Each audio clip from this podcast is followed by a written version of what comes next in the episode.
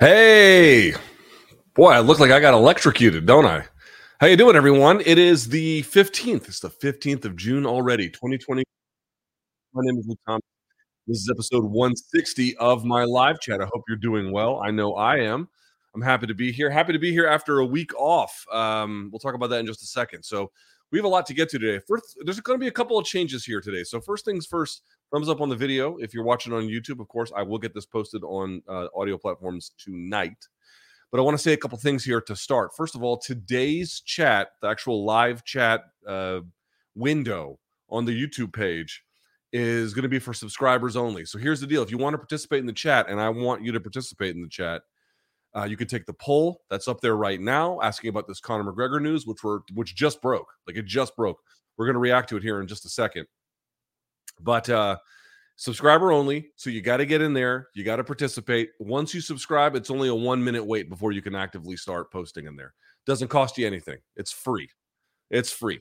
Easy, easy to deal with, right? It's free. So uh, do that for me if you would be so kind. Please, please, please. I would love to get your participation. So that's the first thing I'm going to say. The second thing I'm going to say is what I ordinarily do is I wait until about an hour is done before I get to the paid questions. I'm still going to do paid questions at the end but if I'm talking about something and you want to react to it and ask me a question, we got folks watching on the live chat. We got folks there paying attention. Um, they'll pull the question out. We'll put it on the screen right away, so you don't have to wait until the end. You can actually, um, you know, jump the line and everything else like that. So that's in your interests. Yeah. So a lot of things we're going to do a little bit differently here today. Please subscribe if you haven't already. Get those questions in. We'll pull out the best ones. We'll react to them in real time, and then we'll get to some of the paid ones at the end if you have them. And certainly under no obligation if you don't want to do that kind of thing. All right, just leave leaving that option there up for you. All right. So a lot to get to today. We got a lot to react to. Let's get this party started, shall we? There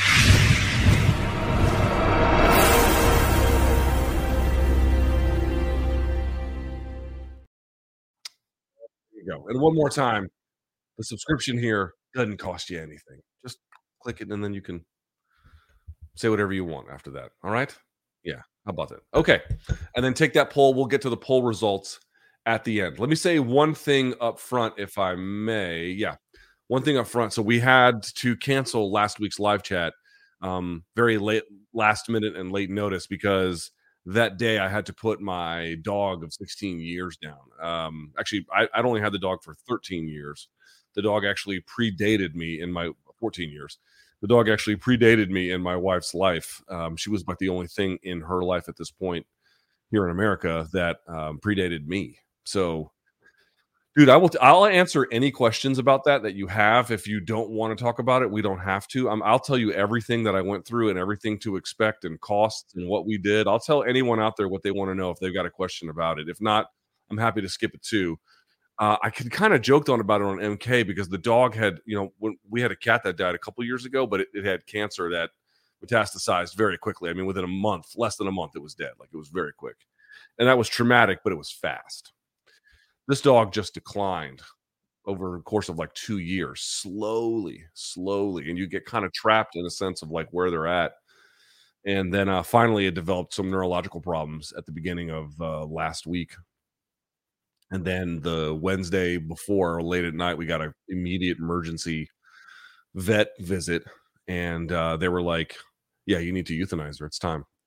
So we did. We we we had to set up someone. We we didn't do it there. I, had someone come to the house, and it was a whole thing. But um, it was it was way more difficult than I thought it was going to be. And I didn't think it was going to be like a walk in the park, but there was a couple of things that were tough, tough, really tough. So thanks to everyone who said and sent a note. Thanks to everyone who had some patience. Just appreciate all the kindness in every which way you were able to extend it. It really, um, it meant a lot. Actually, it did lift me a little bit. So, um, thank you. Appreciate that. All right. With that in mind, uh, we got a poll up today. There are some allegations around Conor McGregor. Let me just pull this thing up here if I can. Uh, TMZ was the first to report this, from what I can tell. So let's go to them on this if we can. The poll is regarding this. I'm going to pull up the uh, stream so you can see it here. Here it is. Conor McGregor uh, accused. I want to be very clear about that. Accused of raping a woman at NBA Finals game. Of course, he denies the allegations. Let me read this to you as follows Conor McGregor has been accused of raping a woman at game four of the NBA Finals earlier this month. For folks who are wondering, is this the same game where he is alleged, well, not alleged, but like he punched the mascot as part of a big goof? I mean, it was all arranged, but then he like followed up with some ground and pound, and then the mascot had to go to the hospital. Yes, this is the alleged uh same well this is supposed to have been the same night again it's alleged that he has done this it is not in any way proven. According to demand letters authored by attorney Ariel Mitchell, I do not know who this person is. They were sent to McGregor, the NBA, and the N- Miami Heat this week. The incident happened after the Nuggets won game at June 9th at the uh, venue there. McGregor played a blah, blah, blah, blah, blah. And then it goes, okay, but according to the letters obtained by TMZ Sports, at one point later on during the evening, he, quote, violently, end quote, sexually assaulted a woman inside of a men's bathroom. In the letters, Mitchell claims the NBA and Heat security helped separate the woman from her friend and then forced her into a restroom that McGregor and his security guard were already inside of. In the letters, Mitchell says, quote, security refused to let the woman exit or allow anyone else, including her friend, inside her inside the bathroom, end quote. The lawyer then claims McGregor emerged from inside a handicap stall and quote, shoved his tongue in the victim's mouth aggressively and kissed her, end quote. According to the letters, the woman was able to get McGregor off of her by telling him she had to urinate, but then he allegedly forced her to have oral sex with him. McGregor, 34, is accused of grabbing the woman and pinning her against the wall before attempting to uh, apparently sodomize her. Wow. All right. That's fun. Uh, Mitchell says in the letters, the woman was able to elbow McGregor repeatedly, which gave her a window to escape. However, she allegedly fled in such a hurry. She left her purse, which security guards held hostage until she pleaded with them for its return. Lastly, and I'll go back to the questions here. According to the letters, the woman finally got away from it all and went to report the, to the assault to local authorities on Sunday morning. Mitchell tells us an officer then encouraged the woman to seek out an attorney. In the letters, which were sent following the woman's meeting with cops, Mitchell said the woman is seeking settlements with the NBA, the Heat, and McGregor in lieu of litigation. Uh, reps from McGregor, however, said in a statement that the allegations are false and, quote, Mr. McGregor will not be intimidated. UFC also says they're going to allow the legal process to play out before making any additional statements. I mean, I, you know, it's hard to really know what to say with all this. These are quite literally alleged to have happened. They are allegations. Now, she did go to the cops. I know a lot of times folks point to situations where the uh, victim, the alleged victim, and in these cases like this, where it's from our vantage point, he said, she said, have not gone to the authorities. She apparently did that. I don't know whether they will press charges. I don't know um, if they will, what those charges will be. All that remains to be seen. These, the way in which it's explained, in which she's seeking remedy the outside of uh, litigation, a lot of folks are like, "Oh, that's a payday," which of course that is one interpretation you could have.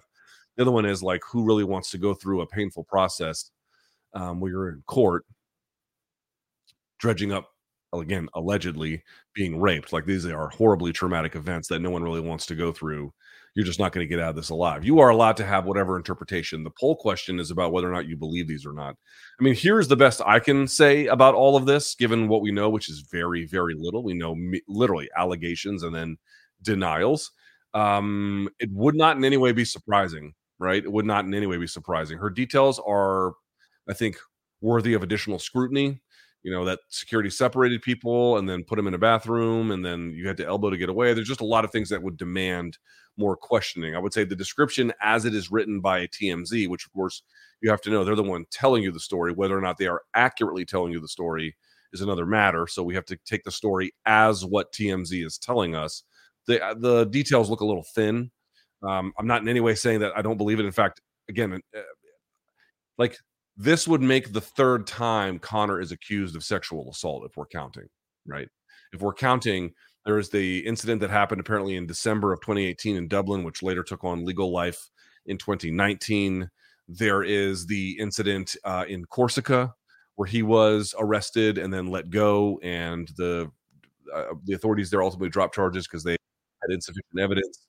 Uh, and now there is this, and on top of it, there is one that's, uh, to my knowledge, from I had to double check this because someone had noted it there is a woman who claims to have been assaulted on uh, a yacht by him, I believe his yacht, uh, and then had to jump off. She also went to the authorities, um, but that, to my knowledge, to my knowledge, is not a sexual assault claim, more just actual straight up assault. And of course, if we're talking assault, there's that one. There's the it was didn't turn into assault, but he got kind of spicy with Machine Gun Kelly, the Bellator cage. How about the Italian DJ who claimed he got assaulted? How about the old guy in the pub, which was caught on video? You know, there's been a few of these. There's been a few of these, at least at a bare minimum of allegations. So if it were true, would it in uh, in any way be surprising? Like, no, I don't think that it would be. Um, and for folks being like, well, there's a lot of allegations that never amounted to much in the legal system. Uh, yeah, that doesn't mean much. I mean, that doesn't. Again, like you're asking me like what the opinion is. I don't have a fucking clue. I, I mean, we just don't have enough evidence to really weigh in on these claims. I'm just telling you that like repeated, repeated public allegations, repeated cases of women going to the authorities, going to the cops, and telling him because there was the women went to the cops in Dublin, the woman went to the cops in Corsica, and the woman allegedly went to the cops here in Miami. I don't know. I mean, what does it all mean? Like, you decide ultimately. We'll get the poll results a little bit at the end, but like, would this in any way be surprising or unusual to you? Like, would any of this be like, wow, I just didn't see this coming? You know, um, no, I don't. I mean, my general belief is that what what what has transpired and what people can prove can often have a a yawning gap between them. Um, it's just weird for someone to be accused of this many assaults, sexual or otherwise, and then for all of them to be frivolous claims, especially when he's been caught on video punching an old guy in a bar, you know, or you know, caught on video jumping into the Bellator cage, which again, you're like, oh, he was celebrating with a teammate. I've had teammates fight. I can't do that, you know. Oh well, he's rich. It's like, well, right. That's the point, right? Like, is that rich people, whoever they are, they get whatever the fuck they want. So, um, so we'll see. Uh, not great, dude. It's a really weird, weird moment for Conor McGregor, is it not? So here we have these sexual assault allegations, which are not great at a bare minimum. Could be false. Maybe you even think they're likely to be false. Maybe even you're sure they're false. Fine, but certainly not a great look. This has been reported all over the internet uh, immediately, including in NBA media. That's first. Second of all, I believe today is the deadline, if I'm not mistaken. Today is the deadline to get into the USADA testing pool in order to be fighting by the last UFC pay per view at the end of the year. So if he doesn't get in today, it looks either like he won't be fighting this year, he won't be fighting Chandler at all potentially, or they're just going to tell USADA to go pound sand because they'll do that anyway. But certainly it remains very unclear. He actually was in New York City, like like literally. I'm not even kidding. He was 20 feet outside of where the yesterday I was I was at the Spence Crawford presser yesterday at the Palladium nightclub in New York City or the Palladium Theater I should say in New York City. He was just I mean like literally across the street, like right there. Uh, I'm not sure what he was doing in New York City more generally, but you know he had a suit on. So business meetings, I don't know. I don't really know what all that is amounts to in the end, but um, just seems completely divorced from the kind of life that leads to not merely fighting regularly, but fighting successfully. I mean, he just does not appear to be in that mind state. And candidly, I will tell you, like, I've not watched a whole lot of The Ultimate Fighter this time, um, but I've seen some clips. There was a clip yesterday of he him coming out and talking about managing pain and like letting it move through you, and then you know releasing it from your hand. And it's like, listen, Conor was ahead of the game in a lot of different ways, including on like movement training, movement quality, quality through range of motion, strength and flexibility through range of motion and having that fluidity as part of your stance, your attacking scheme. All actually pretty much ahead of the game on. There's been a lot of things he's done that's been very interesting, or to bare minimum have worked really well for him. But now it's getting to the point where it seems like he's almost like a crazy old, you know, geek, uh, just shouting nonsense at people. Like he just seems super disconnected from the fight game, even though the, he is still on this reality show. He seems disconnected from the UFC's calendar. He seems disconnected uh, mostly from the sport, reputation and you know occasional interminglings. It just seems like he is on his own island. Which again, assuming these allegations are not true, like he should be enjoying his life anyway. Like that's fine.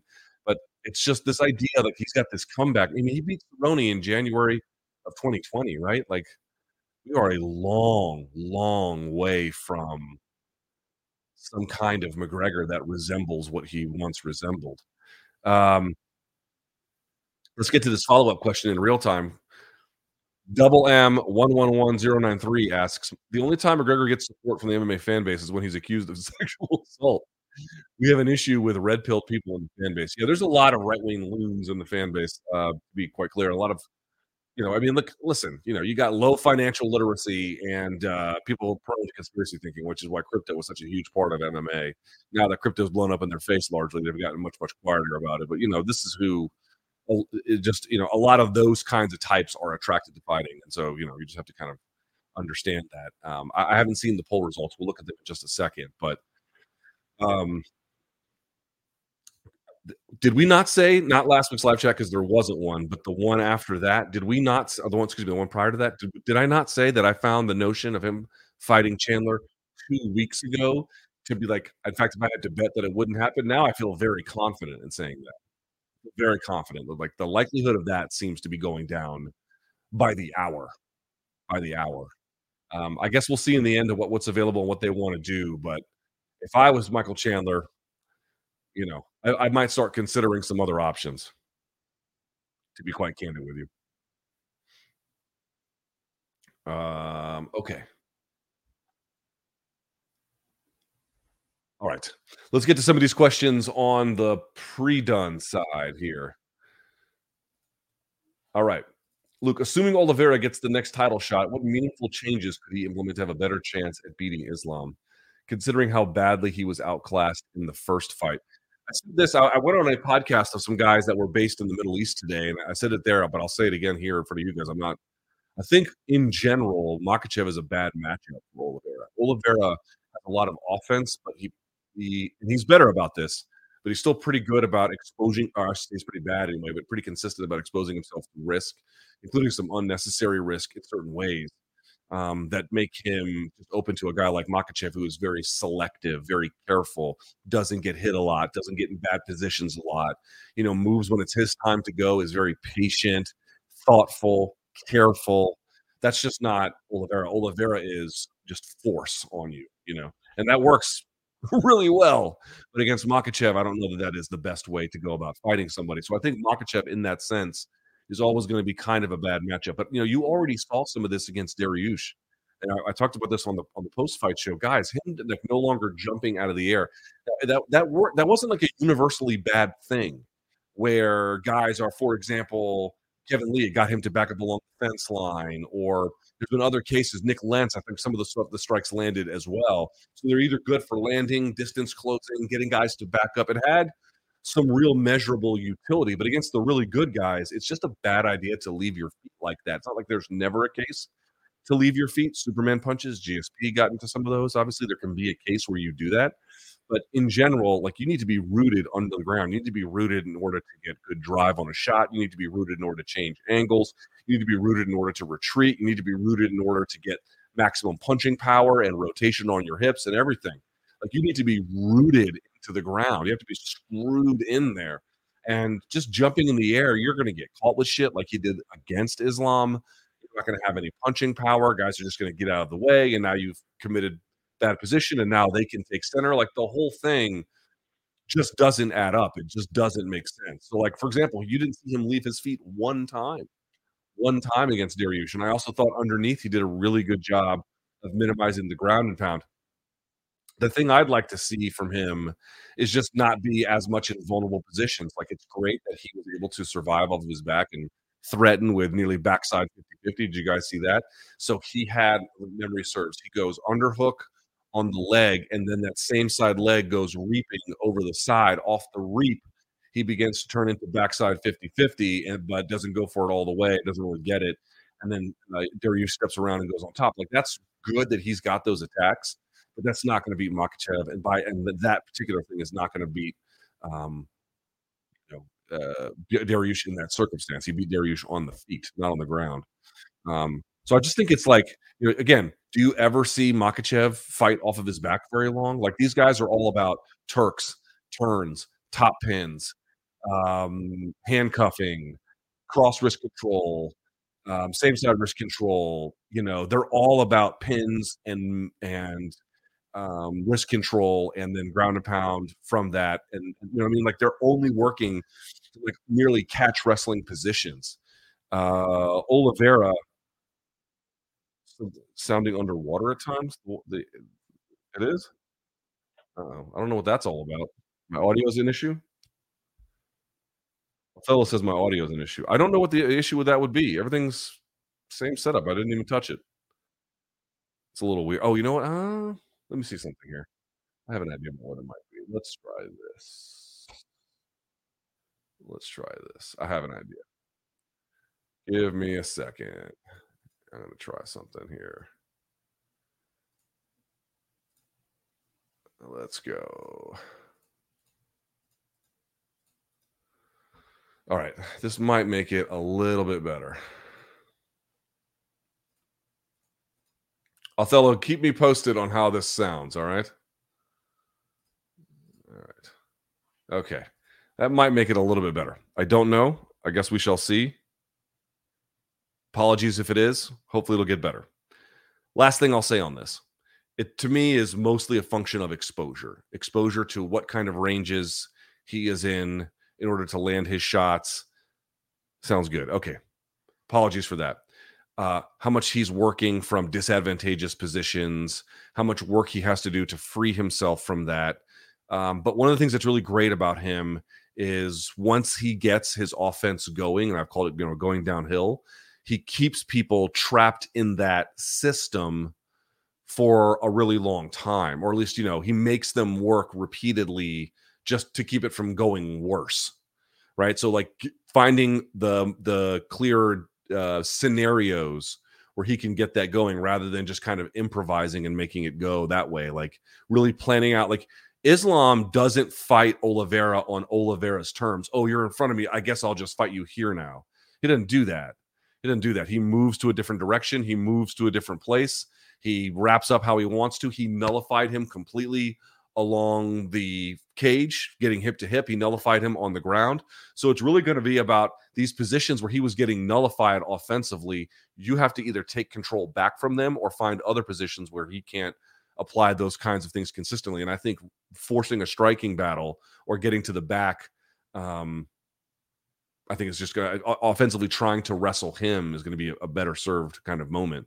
But you know, just constantly working off of your back or out of a deficit positionally against a guy like Makhachev, leaving your feet to do distance closing. Dude, these are just low percentage things that work on lesser guys. They don't work on the best guys. Hold on, Tuki just came home. There we go. Now she can't just barge her way in. All right. Let's go. I think there was a follow up question. I'm told there is one, or maybe there's not. I don't think that there is. Okay. Um, let's see. Let's go back to this side. Here we are. Yep. Came right here. Told you. Here we go. Uh, hey, Luke, is it possible that you can do a technical breakdown on the UFC middleweight fighter, Anthony Fluffy Hernandez? He's been so impressive in his four fight win streak. Um, blah, blah, blah, blah, blah, where he mixes his striking and grappling so well combined with his cardio and pace. His transitions are so good once he gets to his opponents to the mat where he finishes them with ground and pound or submission. He's a joy to watch. Thanks for everything. Yes, I don't have a broader comment. I don't have a broader comment other than I would have to study in more detail. Let me pull up his numbers here if I can for just a second. Let's see. Let's see. Anthony Hernandez. Let's take a look at his numbers here very quickly. What would stand out statistically? Let me pull you guys in and then we sharpen this up. Okay. So here are his career statistics. Let's take a look at them very quickly. Strikes landed per minute 4.3, that's above average. Striking accuracy is in low 60s, that's good. Uh, absorbed 336, I think that's probably bang average, which is fine. Striking defense 46, a little low, a little low on that. Takedown average, I mean, look at that. 6 point set, look at this. 6.79 uh, takedowns averaged per 15 minutes. He's good for two every five minutes plus. Uh, takedown accuracy is, is actually pretty high, all things considered. Takedown defense, not that high, but that's partly because of scrambling and then the submission defense. So that's a very, very basic look at it. I, I I'll tell you what, like he's on his way. I kind of thought he would get the better of Shahbazyan, and he did, although he had to kind of work for it at first anyway. Um, but I agree with you. I'm, I'm pretty high on him. But in order to give you any kind of informed opinion about it, I need to go watch his tape a little bit more closely, unfortunately. All right.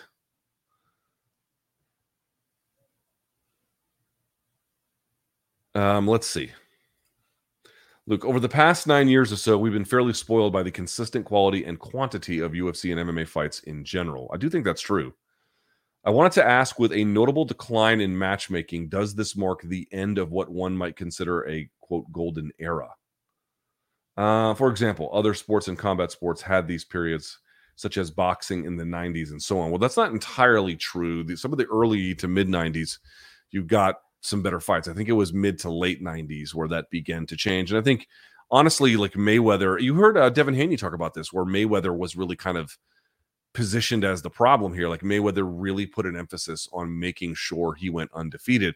And the issue with that is like it worked out fine for Mayweather. It worked out really good for Mayweather. But guys trying to copy that with a similar kind of sensibility, that in fact was a problem. And it did end up with guys probably not making as much crossover attempts as they as they are now. Certainly boxing's politics at the time split, split between Showtime and HBO.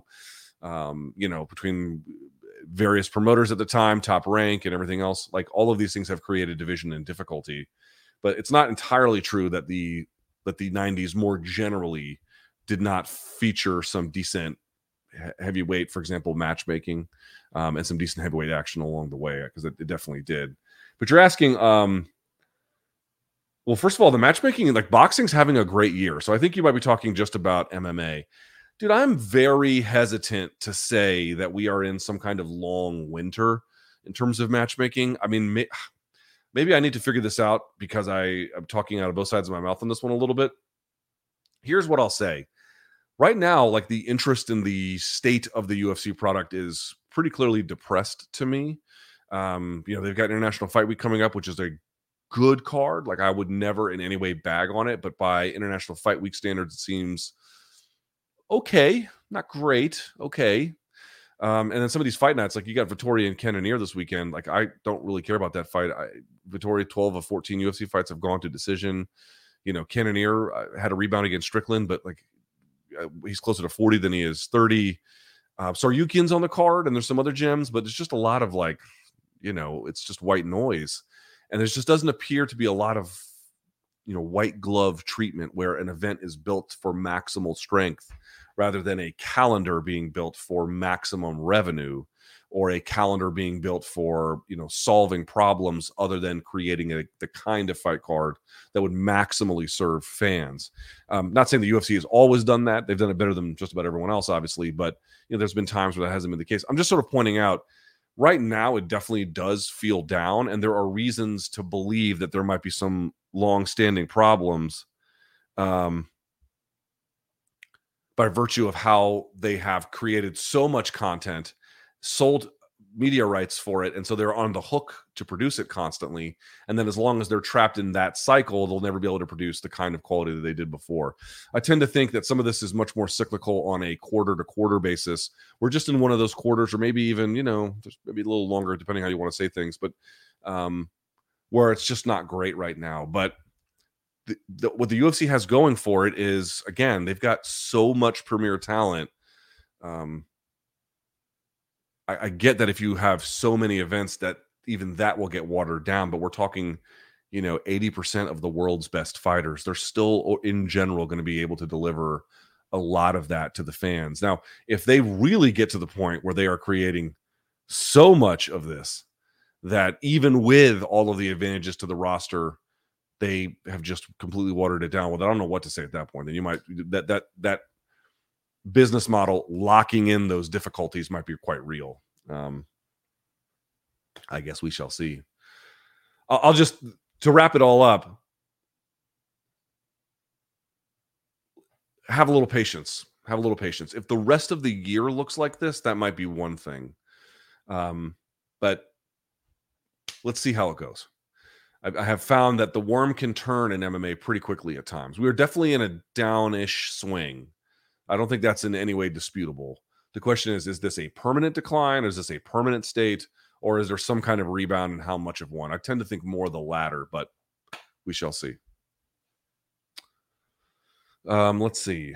I think I've talked about this one before, but I can give this one a little bit of a run. Uh, Luke, what's your approach to feedback from fans? Is there a threshold on how many people make a certain criticism or comment before you seriously consider it, or do you try to listen to everything? It seems like your approach and BC's approach is very different on MK because he prefaces some of his thoughts with fan pushback, but maybe that's just the way he likes to set topics up.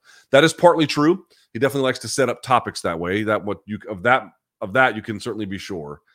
Uh, the other component here is um, he reads the comments religiously, and I think you know. Um,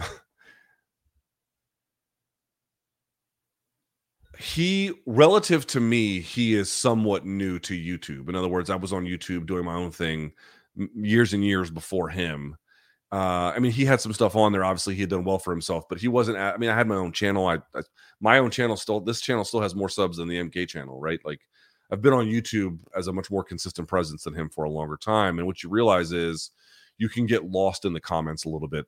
Um, at times they can give you information that sounds really good but is not necessarily representative of the larger audience like or what what what is good for YouTube's algorithm like it can just be very misleading and the opposite can be true. They can complain about something that you actually have to do either because your bosses make you or it's actually better for some broader needs or whatever. So it's not to say like there's no wisdom and fan pushback. I'll get to that. There actually very much is but you kind of have to get an ear for it. It takes time to figure out um, what matters and what doesn't. Like I've said this before like everyone bags on Tito and with good reason. Tito says a lot of Tito says a lot of things that are very easy to mock. Okay, I think that's a very nice way of saying it. Did you see his new movie? his new movie. Ready for this? I, I, let me get the tweet because I just couldn't fucking believe this. I could not believe what this fucking movie was called. Did you guys see this new Tito Ortiz movie? Look at this shit. Look at this shit. I could not fucking believe this. Look at this shit. Hold on. Dude, the movie is called Operation Black Operations. That's what the fucking movie is called. They called it Operation Black Operations dude that i mean i'm not even doing a fucking bit like operation black operations sounds like like andy samberg is making a spoof movie of this genre. That's what that sounds like operation black operations. I mean i realize it's called operation black ops. What the fuck do you think black ops is short for? Operation black operations. It's like okay all right. Well we didn't think that one through did we? Huh could could have put a little more effort into that one, but okay. Neither here nor there. Um, but the thing about Tito is beyond naming his movies Operation Black Operations. I don't know if he I don't know if he titled it that, but whoever did is a fucking idiot. Anyway, neither here nor there. The point I'm trying to make is, you know, I remember like on on on Twitter in those days when he was like fighting in Bellator, for example, or even like against Ryan Bader, like you would see on Twitter, he'd be just like ruthlessly mocked on Reddit, like ruthlessly mocked, you know, on on all these forums, ruthlessly mocked. And then you go to, in person, and dude, he'd get the biggest cheer of anybody. He'd get the biggest cheer of anyone by a mile. And you were like, eh, you might want to take a little bit. I mean, you know, how much of the country has Twitter? What is it like? Less than twenty percent has Twitter. You know what I mean? So you have to really be. You have to learn like certain places and again, of course, if there's harmonious criticism across platforms, it's something worth listening to. If your boss begins to question it, if people like bring up things to you that because it's billowed into some kind of issue, then yeah, you can you can deal with that as it stands. I mean, I, I just uh, this is the this is the reality I give to everyone. This is the this is the best I've done with it, and I'm sure I could be better. We all could, right? But this is the best I've done with it. You have to learn where to find valuable criticism and people they do this all wrong. People like brag i've never blocked anyone on social. I've never you're a you're a jackass. Like the reality is we are not meant to hear maximum criticism right? Just everyone who's got anything negative to say right on your front door listening to it.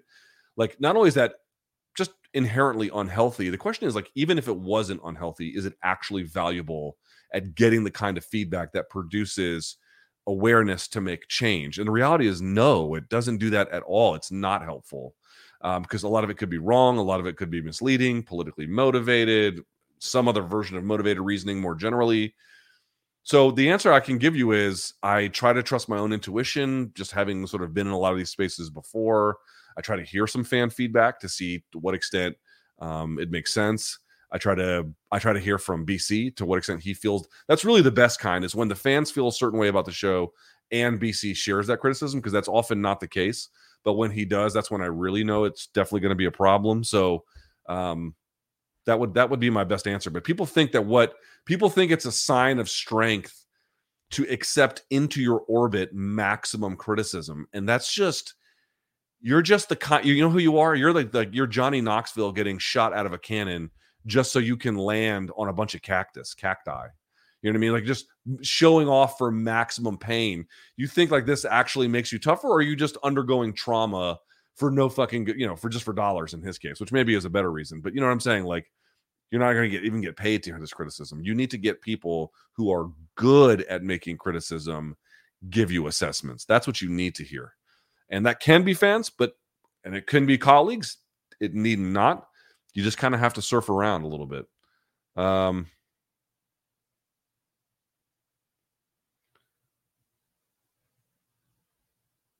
what's this from Othello? He can't finish a sentence, but he'll finish the mission. Is this a zing on Tito? Are you zinging Tito there? That's that's not nice, Othello. It's very mean. Okay, very funny, but very mean. Operation Black Operations. I'm like, I know that's not racist at all, but it's so dumb. I can't be sure. You know what I mean? Like, I don't. I just. That's. I mean, that's probably not right. But like, how can you tell? You know, how can you tell? By the way, do you remember when I was like, uh, I was clowning on McGregor's fade like a few chats ago? Did you guys see? It was because he got one of the dudes in the house to cut his hair. I told you, I, I, I spotted that fade from a mile away. I was like, you didn't pay top dollar for that fade. No chance. You can, you can mock my haircut. I realize I look like I got hit by a bus. Fine, fine. I, I admit my shortcomings. I'm just pointing that out. Um, let's see. Oh, good question. Uh, hey, Luke, I believe you mentioned that you enjoyed the new animated Spider Man movie. Would you mind expanding on that? What about the animation story or characters did you enjoy? You know what? Uh, the new Spider Man is fucking amazing. It's amazing. It's just an amazing piece of work. Now, let me tell you, I did not enjoy it as much as the first one, but I don't think it was, I honestly don't think it was meant to be enjoyed as much as the first one. Um, and there's one big reason that I can't tell you if you haven't seen it, but if you have seen it, you know what I'm talking about. Let's just put it this way there's a cliffhanger at the end. Um, so I don't think it was designed to be as um, neatly tidy a product as the first one was. The other part that kind of got me that I don't think is a negative criticism of it, but it does require like dude that movie it's a cartoon and folks will who are not thinking straight will say that that is the ultimate expression of that art form is just you know a spider-man cartoon like there's nothing more to it when in fact i think it's the opposite i think this is a cartoon movie that trends more towards the artistic direction than anything else. And um, there is the first 90 minutes are just a speed run there is so much stimuli that happens I will tell you that it requires. I'm going to at a I say at a bare minimum three viewings to fully get to get a good complete picture of everything you just saw. Like it's just a blitz that doesn't end at all. But um I found it. You know, it, they, it's not only just the, the the animation is next level, and that the characters they are identifiable, or even if they're not identifiable, that because they're unique and weird, they make you care about them. They make you care about these unique people, these unique expressions of the Spider Man identity, these different ways in which it expresses itself and all of these different permutations. And yet all of them seem so approachable. And like, I, I honestly was thinking about this, like, you know, I don't like any, I, I don't like any of the live action Spider Man movies except this new kid, Tom Holland's pretty good. I think that's his name. But like the Tobey Maguire ones, I really hated in part because they're kind of corny and kitsch. But the other thing is like why do why did that first movie work and why did the second movie work for me dude miles morales is a very likable character a very likable character you know a brooklyn kid who is smart but kind of goofy and trying to be better and it's difficult for him and he gets out in front of his skis sometimes and he gets nervous talking to girls but he is just headstrong determined clever knows he's destined for something more. There's just something really, really likable about him, about that character. Um, and I think it it just makes the entire orbit around him work because the other characters obviously work in, in um, for the story, obviously in concert with him. But the the nucleus of the story is always going to be Miles Morales, and he's just so likable. It's just such a great character, and it's such a great expression of what it means to be Spider-Man and how we understand him and like his eccentricities and his sense of humor and everything else.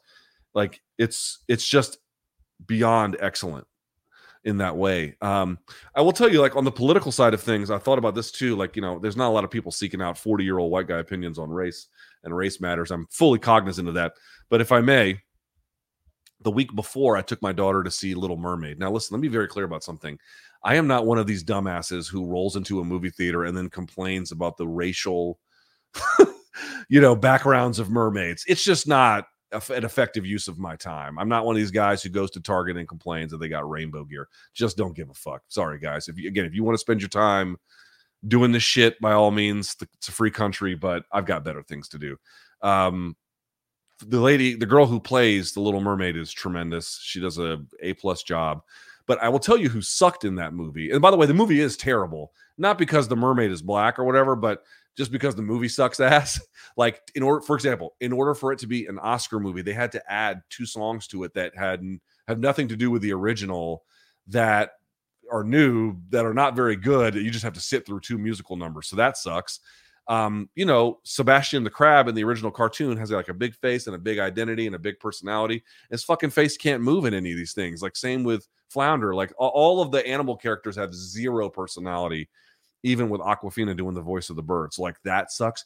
And I'll tell you who else sucks in that movie: Javier Bardem. And you might be like, "Oh, who's that?" If you don't know anything about movies, this is the guy who played the the serial killer in Old Country for no, sorry, No Country for Old Men, the Cormac uh, McCarthy novel turned movie uh, who is ordinarily Javier Bardem steals the show. Like he is an A plus actor if ever there was one. He's an F level actor in this. I mean, he must have been high on benzos the entire time. Zero personality, zero, none. Absolutely the worst fucking actor in this whole movie. You can't believe it. Melissa McCarthy as Ursula is actually pretty good too. Okay, why do I bring all of this up? Because it turned out that uh, Javier Bardem plays Triton, the uh, Poseidon, basically the king of the sea, and he has numerous daughters. Well, all of his daughters, for those of you who haven't seen this movie, one is like his he's got like an Asian daughter, then a black daughter, then he's got he's got a white daughter, and he's got like you know all these different varieties of daughters that all represent different parts of the world. And like I want to be clear about something like none of that bothers me in anything. It doesn't make it a better movie to me as as in, like in terms of how we make good or bad movies. But fine, you want to put that in there, no problem. But like this, like I I talked about this before with the what was the Marvel movie like Elementals or not Elementals, um, the one with um, um, the shitty one that they made recently with all of the gods and, and whatnot. I forget the name of it. It was so terrible. I couldn't. I, I, I was hard to sit through. Where they do these like, hey everyone we are obviously making the characters this way just as a way to make sure that you know we care about things like diversity um, as a like a as like a full frontal show so that we can use that as a way to like you know cover for horrible corporate abuse practices which is really in fact what these are all all that is all that means to them so i'm not here to undermine like what it might mean for um you know uh, other audiences to see a Black Mermaid. Again, she was great. Like two thumbs up for her. Halle Bailey is like go see it just for her. She's fine. But this like that the show of his daughters in that way. Not that I think that's a bad thing. I just don't think that's a very effective thing when you're trying to talk about um, getting people who wouldn't normally ordinarily care about these kinds of audience, uh, all, all, these kinds of figures, to get to watch them. What you should do is what they do with Miles Morales, which is just just tell a great story with a great character, and then go through with it after that. Like it fucking bangs, dude. Like you care about his relationship with his mother who speaks Spanish. like my uh, dude, I took my daughter to see it. This is where representation does matter a little bit. And she was like, she turned to me and she goes, Spider-Man's mommy is speaking Spanish. Like, dude, that kind of got me when she said it that way. You know what I mean? Like, I get all that, but they, but the reason why it sticks with you and it resonates is you are exposed to this person's, in this particular case, it's a Spider-Man, but you're exposed to his life You are exposed to the depths of his interaction with the world. You are exposed to his failures. You are exposed to this person. This is what makes connection, not just like checking off numbers on a box and be like, "Hey, we got a Russian daughter for uh, Javier Bardem. We got a, we got one from Africa. We got one from China. Whatever."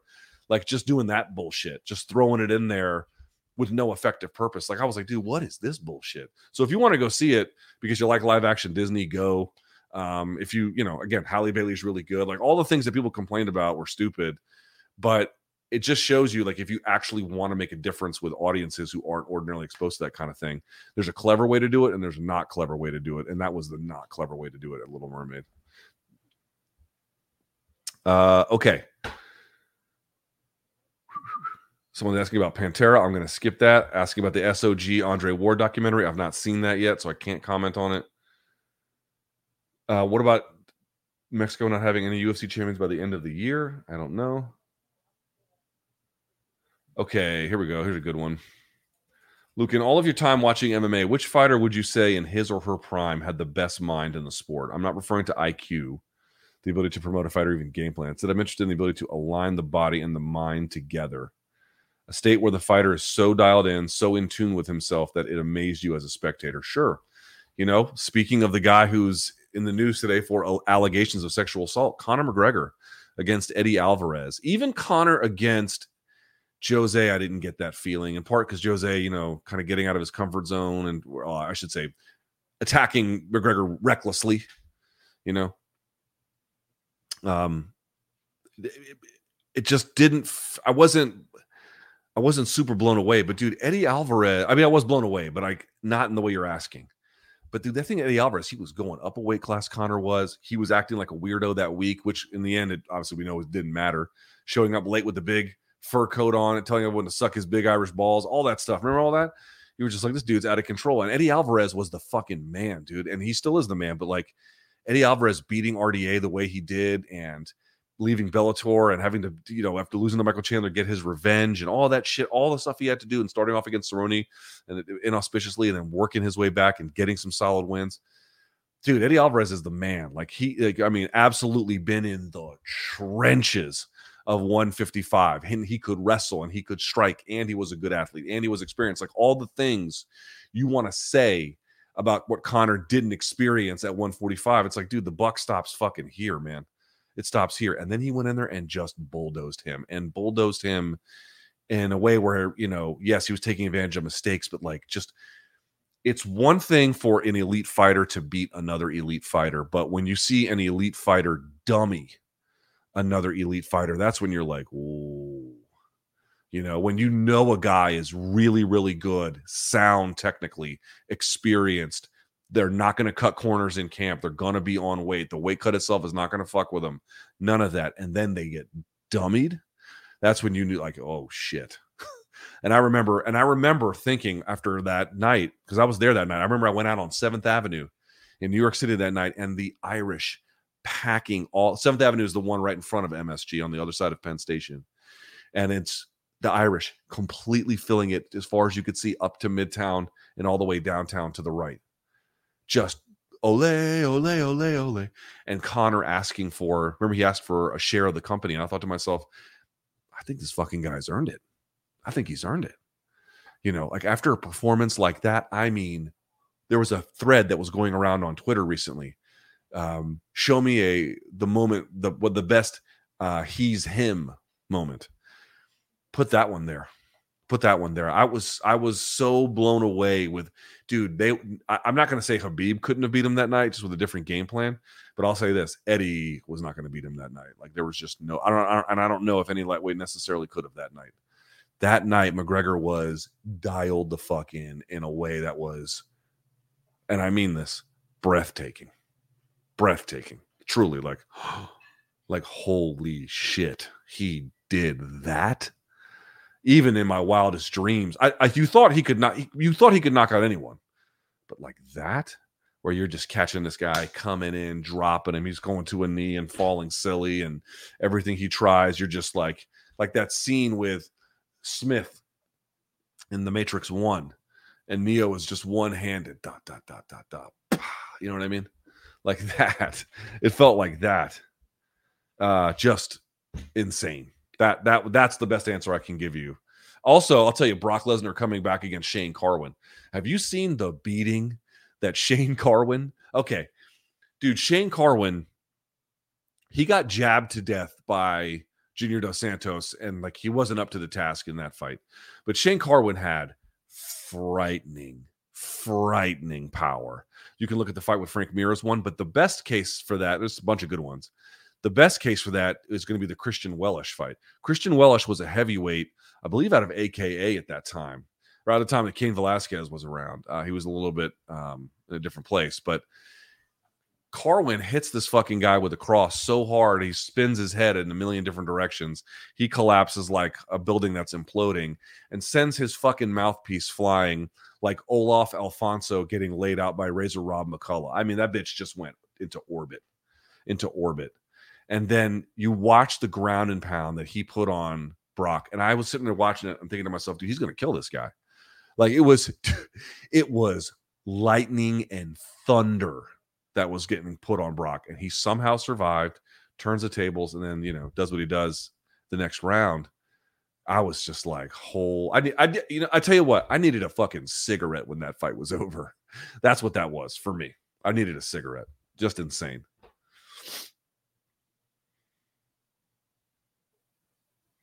Question about Crawford Spence. Um, someone's asking how it might play out. I'm working on a big breakdown for Showtime, so be on the lookout. Luke, last week you posted about the Chimp Empire documentary. Uh, I want to get your thoughts on it. Really enjoyed it. Incredible to see social structure that they have. Big thoughts from Quebec.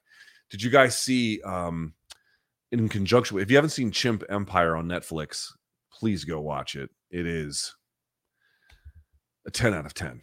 Absolutely gripping cinema, uh, documentary, not movie making, but movie making just the same.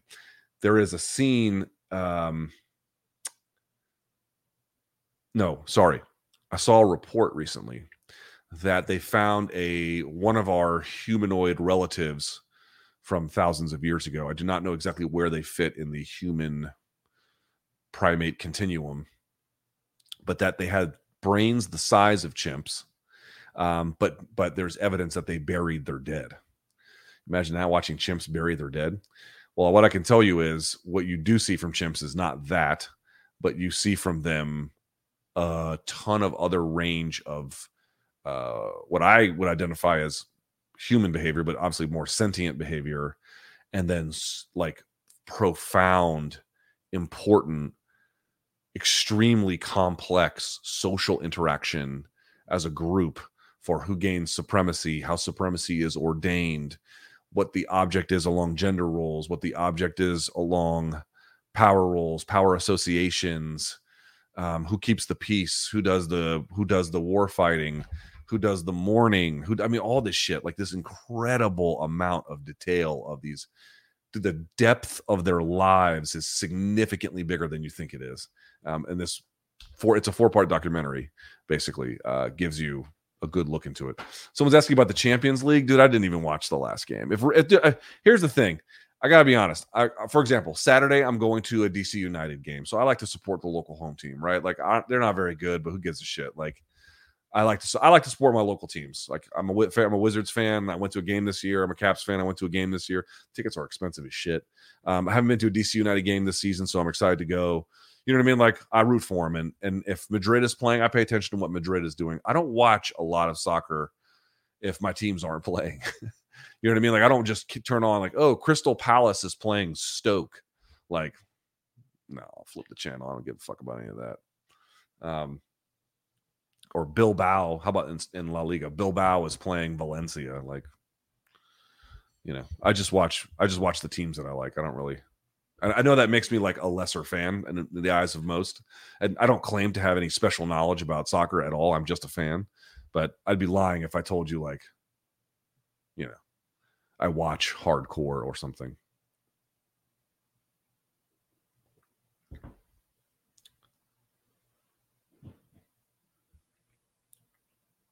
Um, let's see. What would your number one pet peeve regarding technique? Oh, I like that question. Okay. Luke, if you were a top level professional boxing trainer, and I am not, or an MMA coach, or I am not.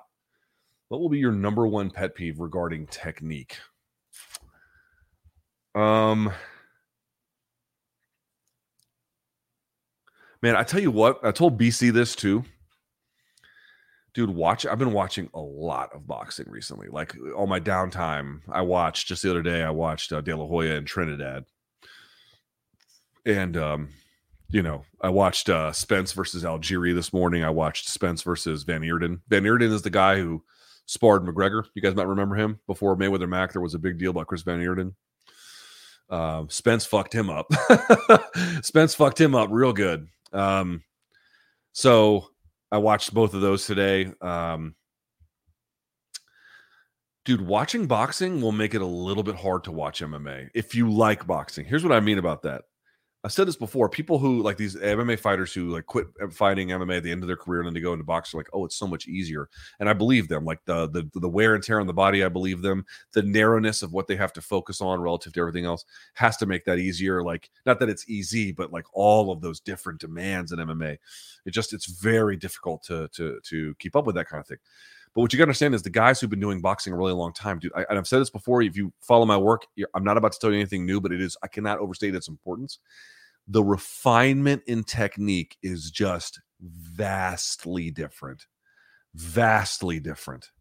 The timing on when punches get thrown is so much sharper.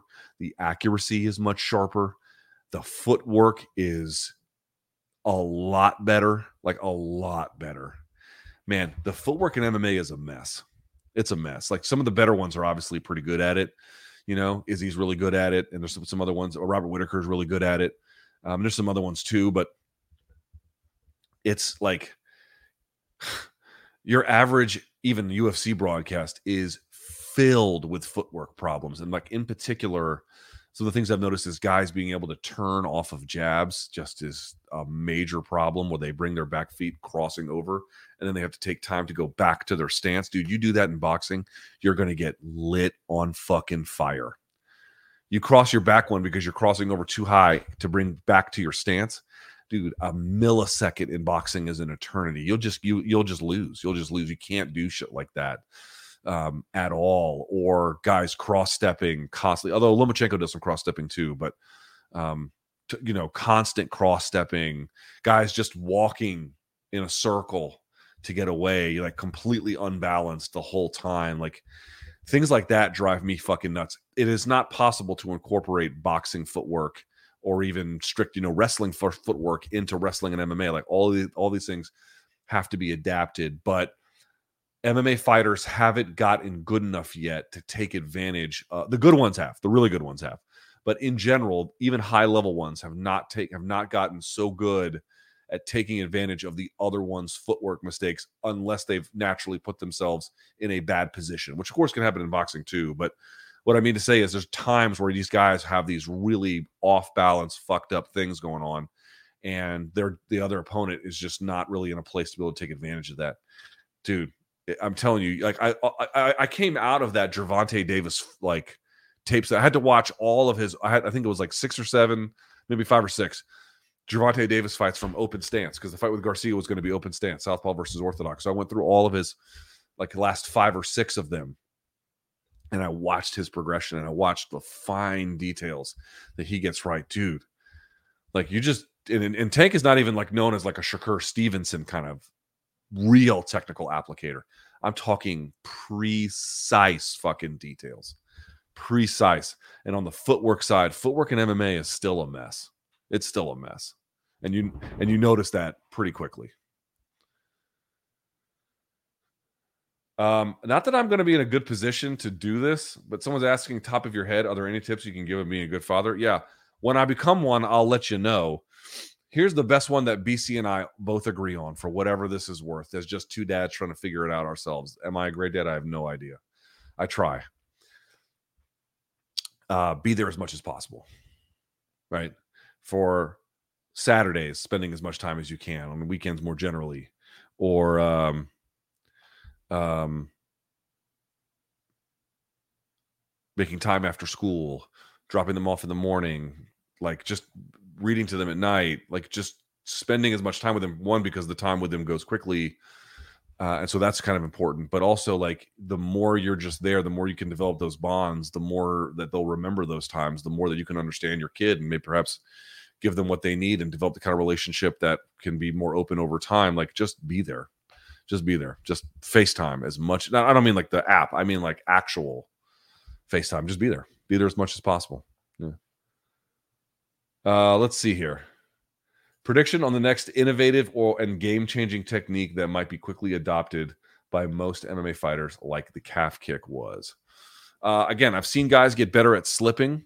I think that's going to be one you'll see more and more of guys getting effective at slipping and countering at the same time. I think that's a big one. Um, the um, I've talked about it before. The the Dagestani style of rides, Turks, pins, that kind of thing is already on its way. I tend to think that what we haven't done as much of is um you do see it from Charles Oliveira where he can hit De La Riva guards, reverse De La Riva guards, you know, or inside De La Riva, whatever you want to call it. And then he can go backside 50 50, stuff like that, X guard. I still feel like not guard play per se, but um, safer, quicker transitions to a heel I don't think are fully explored um, just yet. But what I really think is the biggest one is the change in wrestling from on top and you're in someone's guard to and Bryce Mitchell does it as well. Effective pins, pins, rides, Turks, spreads, all that kind of stuff.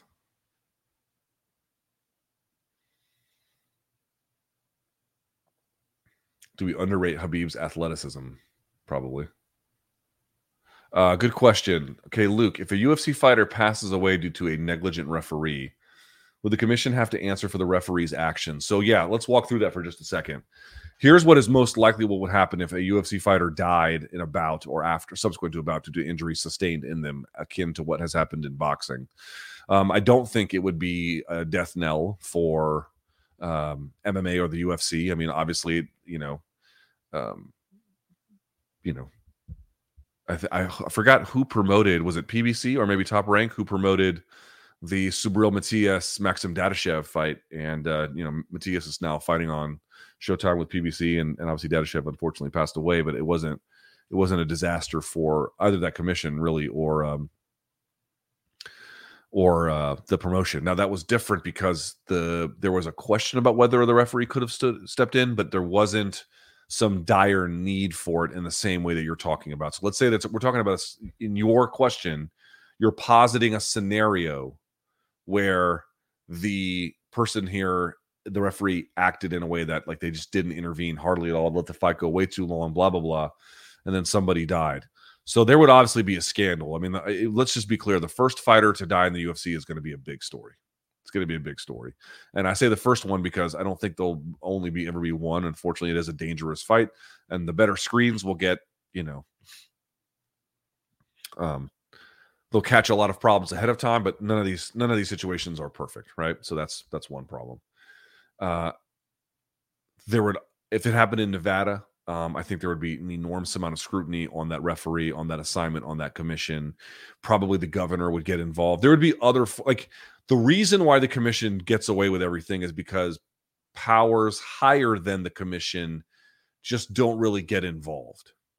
Like people yell and they scream, but for example, when um, the Nick Diaz situation came around, like national media began to bully them. Uh, when I say bully, like they deserved it, but like that that, that it, it drew down the thunder from them. I think the governor even put out a statement about it. Like, in other words, entities that ordinarily don't play a role in any kind of coverage really would be descending. I think on the incident itself, and by by nature that would require um, some kind of response. It would be, you know, if the governor did get involved, there would be a, a substantial amount of change. I think that could be possible. In fact, uh, so you're asking would the commission have to answer for the referee's actions? Provided there was a sufficient media environment that made them, yes. Yes, is the answer. And my guess is that there would be enough in a circumstance like that. Let me see if I can get one more. It's got a few of these.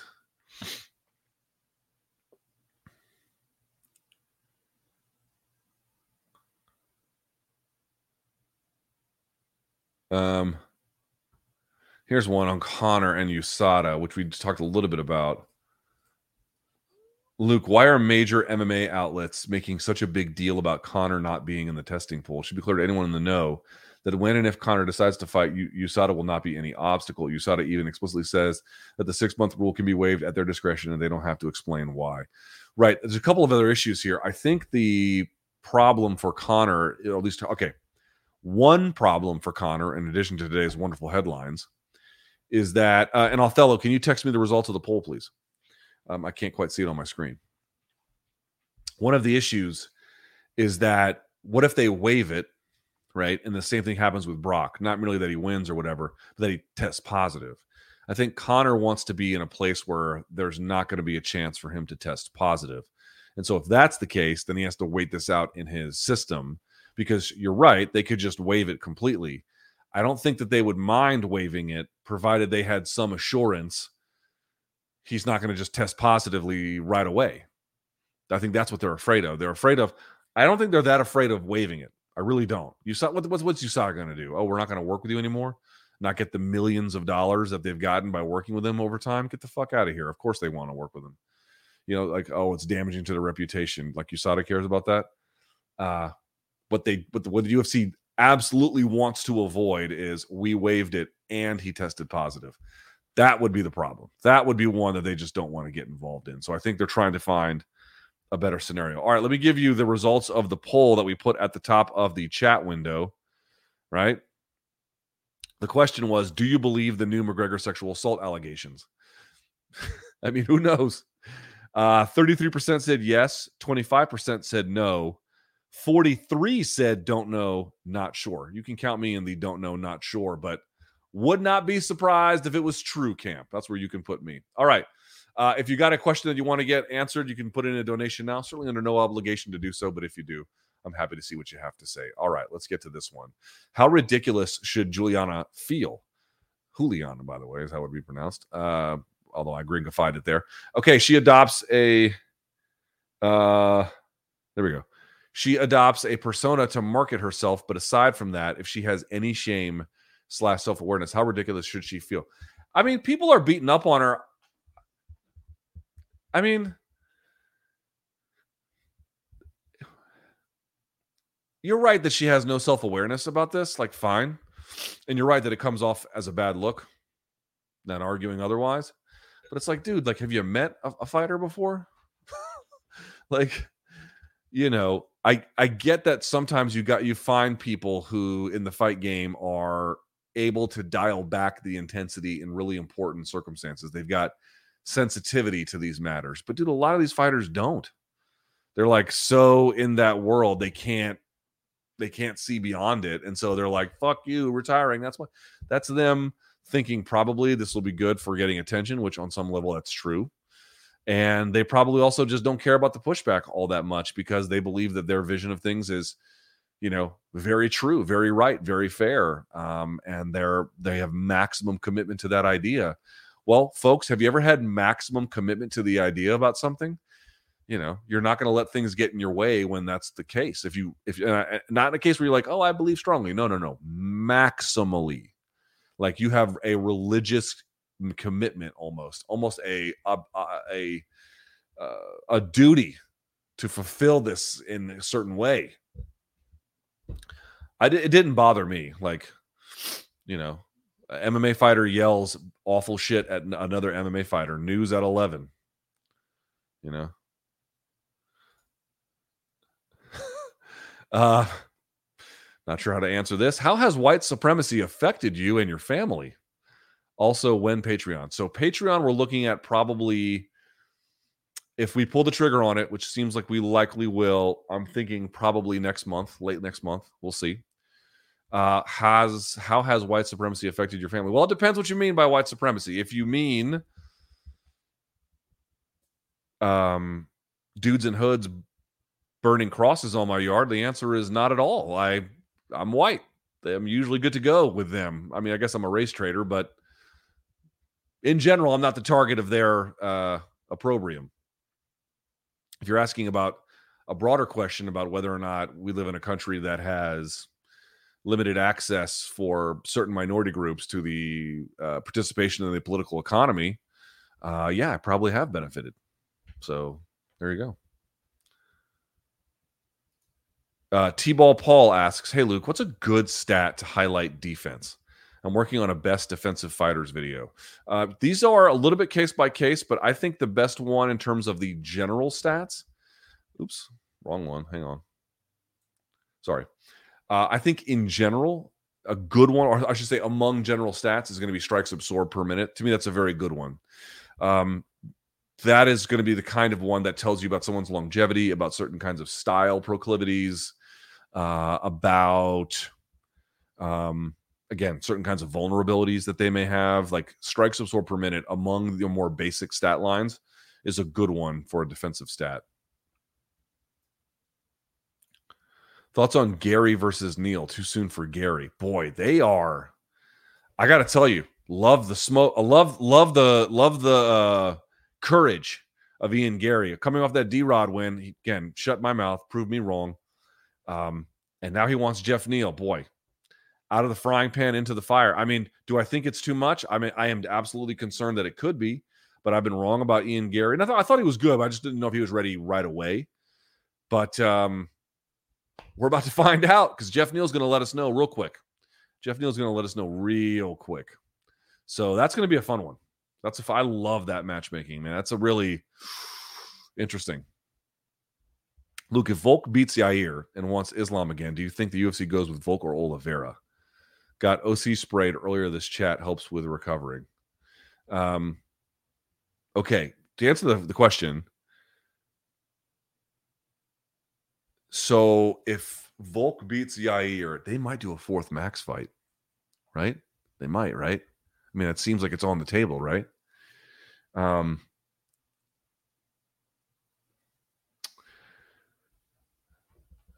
it would probably come down to certainly availability, which one they could make more money from. Uh, would you really be impacting the featherweight division?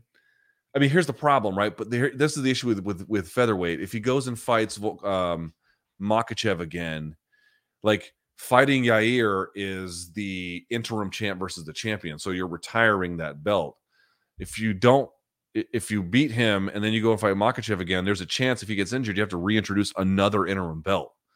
So maybe not, maybe not for that reason. Cody says, "Good day, Luke. Coming from coming to you from Newcastle, Oklahoma, uh, just up the highway from Lawton. Oh, poor bastard. Anything within like a hundred mile proximity of Lawton is just not great. It's where my dad grew up. It's a terrible part of the country. My question is, at what age is it appropriate to let kids watch UFC MMA? You know what? I don't know. Oops, wrong one. Sorry. Um, I don't know the answer to that question. So I let my water, uh, not my water. I let my daughter watch occasional pieces here and there, uh, pretty minimal, not not a whole lot. Certainly nothing very bloody, um, but you know a little bit of wrestling. I'll let her watch. Like I, there was some uh, uh, Tsarukyan and Gamrot scrambles. I'll let her watch. Thought they were funny. You know, um, I don't really know the answer to that one. I've seen kids get brought. We saw, you know, Mackenzie Dern brought her kids. They were crying. Mark Coleman brought his kids when he fought Fedor in Pride in Vegas. They were crying. I on the one hand, I have seen kids in martial arts gyms, which is usually those programs start about five and up, get exposed to some jujitsu, and it's really no big deal. Fist fighting to me feels a little bit different. I would say you could probably do it at a relatively early age. I'm going to guess before 10, but it needs to be like slowly built up. Like from, you know, again, if they can practice the combat sport, I think that's pretty great. Um, you know, exposure to jiu-jitsu, exposure to wrestling, exposure to some of these things, maybe amateur MMA where people have headgear on, and you know, I mean, slowly kind of escalating. So these people have a sense of like, you know, hey, this is dangerous. This is something that takes a long time to get to. This is something that adults do, right? Because you have to be 18 or you know, you know what I mean? Like giving them a sense of progression and scale and that kind of and dimension, I think is really important. Um, but I don't really have a good answer on that one, unfortunately, for you. Uh, the only time, okay, we got this one before. Here we go. What brought about the evolution of RSD to go from hotel room jokes and shenanigans to becoming one of the most watched professional segments on the channel? So we didn't, we, it's complicated. The short answer is we wanted an interview series. um, because the way our show works, we don't really have a lot of guests on our live show. And um, I don't like doing those interviews anyway. I don't like doing these Skype interviews. I do them because they are a function of necessity, but like they're not very good. I don't feel like the audience gets much out of them. People know how to play the game on them. Like people just saying shit. It's just not, they're just boring and uninteresting to me. You got to be in person, I think, is really the best way. And then honestly, not just standing up where everyone's like, make them comfortable, quite literally, make them comfortable. Um, we wanted that. We wanted that. Um, that creates a, another set of problems because you have to get people into your studio, and that's not as easy as you might imagine. Um, but um, that was the that was the impetus there is that we wanted to have a vehicle to talk to people in a way that we thought would get a better interview than the ordinary one would be. We're not trying to compete with you know Joe Rogan's MMA show or even what Ariel does, although he does some overlap with that. We just wanted something a little bit separate from that. Um, that, so that's what it is. We just didn't have a more clever name for it, to be quite honest with you. Uh, that's it. That was really the best answer I can give you. Uh, have you seen the Colombian singer Fonseca live? Isn't Fonseca more of a band? I've seen Carlos Vives live. Um, I've seen uh, Jorge Celedón live. Uh, I think that's who it was. I definitely seen Carlos. Dude, Carlos Vives was a fucking ripoff. If you guys don't know who it is, Carlos Vives is like widely considered to be like the most famous Colombian male singer. He was actually on a soap opera, and then he played like a vallenato singer, which is like a it's like their version of folk music.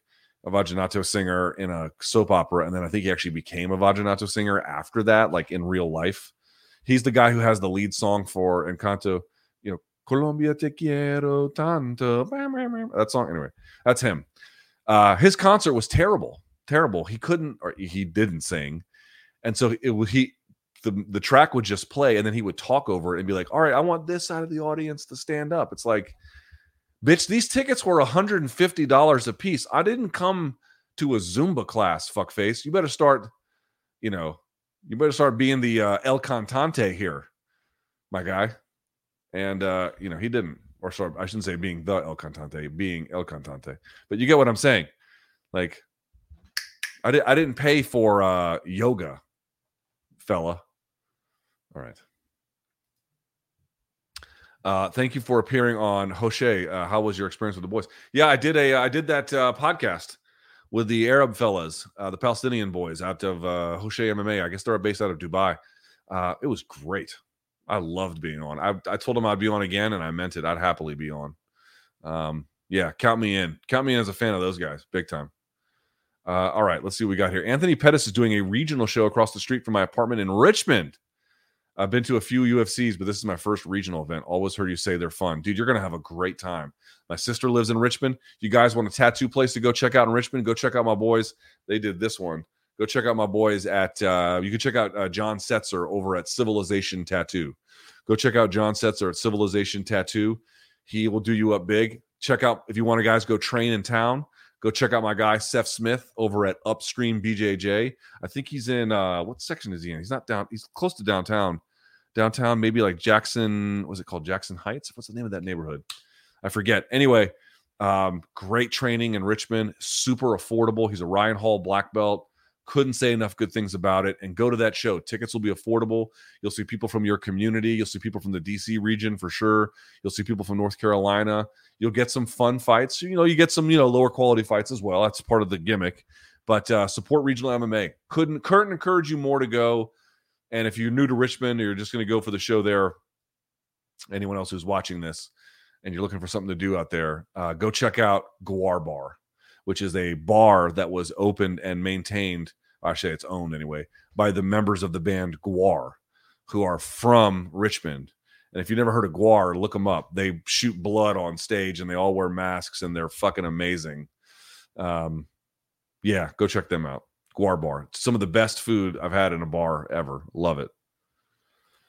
Uh, what would a win over Pitbull do for Sergio's bantamweight resume? Dude, if Sergio beats Kyoji Horiguchi, takes two years off and comes back and beats Pitbull, those are like wins I just don't think he would have gotten if he had stayed on his UFC trajectory.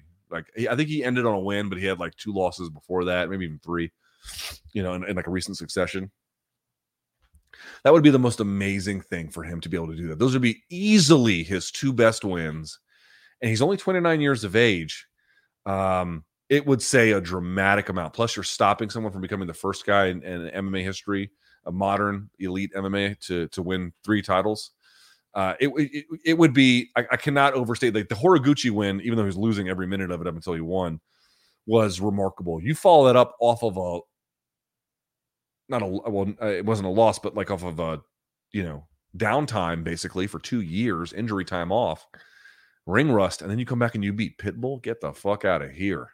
That would be amazing, amazing to see. If Demetrious Johnson, at his best weight, athletic performance, and skill, could time travel and participate in UFC one, how does he fare? He wins the whole thing. He wins the whole thing. There's not a doubt in my mind he wins that. 100%.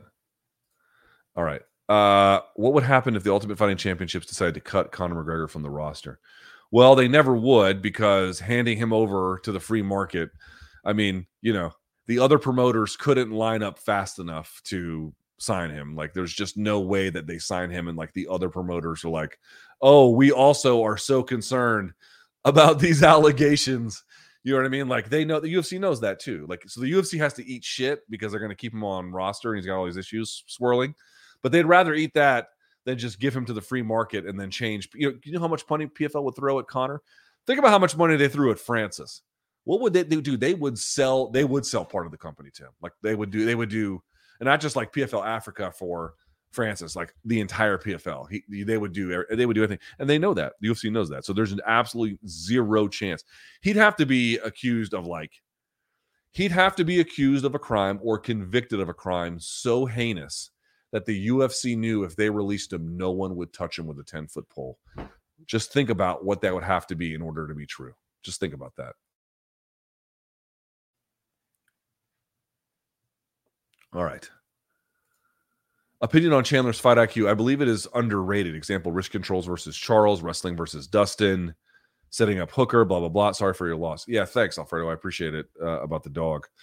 Um, here's the thing I've said about uh, Chandler's fight IQ, and I made this point. He actually made a video, I think, reacting to me talking about this.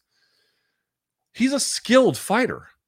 He's a very skilled fighter. He can do a lot if he wants to apply himself. There's been fights where he's had you know, sort of a, a rough-ish kind of go, or it didn't go exactly as smooth as he wanted to. Like his fight against Goiti Yamauchi is a great example of this.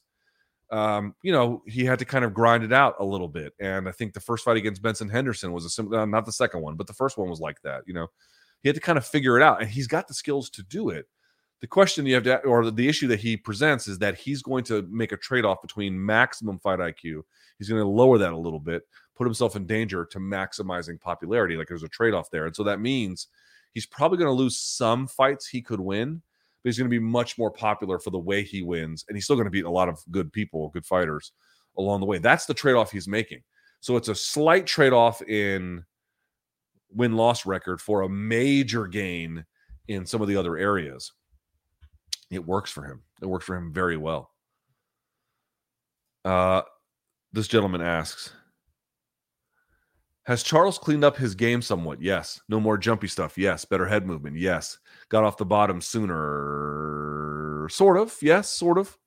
Give me some hope for the rematch. Yes. Um, he still played the played the leg entanglement game, which did not. It's not. It's just not going to work on Dariush's jiu-jitsu is too good, and it didn't really work on Islam either. He does these again. He does the the, the De La Riva, the reverse De La Riva for backside 50-50, all kinds of stuff he's looking for to kind of get in the way there. He makes it work because it's such a constant attack that again it forces these guys into these endless you know just three stooges routines of constantly trying to peel grips step his high step your feet out. He was hitting like a, almost like a Toreando pass to kind of get to the side a little bit there uh Dariush was. So it just it you know I don't know how effective it is at like changing the game. It is against lesser guys, just not against the top guys. But in general, I think he's cleaning up again some of the dumb shit that just doesn't need to be there, doesn't serve any purpose, and is frankly very costly against the very best ones. The issue with him in Islam is he has to have the right space at the right times. Islam is very good about being all the way out or all the way in, and he has to figure out a way to change that. And then last but not least, I don't say McGregor is guilty, but getting accused of the exact same things repeatedly is a bad look. Also, Charles shut Chael up. Chael is such a hater. What did Chael say? Did Chael say that Oliveira was going to lose? I guess he did. I don't know. Um, all right. I believe that is it for today. Hey, thanks everyone. I really appreciate you participating. This was very fun, very cool. Um, thanks for the new subscribers. For anyone who signed up, thanks for the donations. I appreciate it. I promise to get this up immediately, uh, or I should say, the bare minimum before I go to bed tonight. Um, so thank you. You're the best. And um, that's it for me for today.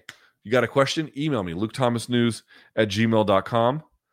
I'm out of here for today. Thanks to Othello and some other folks who helped me behind the scenes. I appreciate you as well. We'll be back. And until next time, stay frosty, shall we?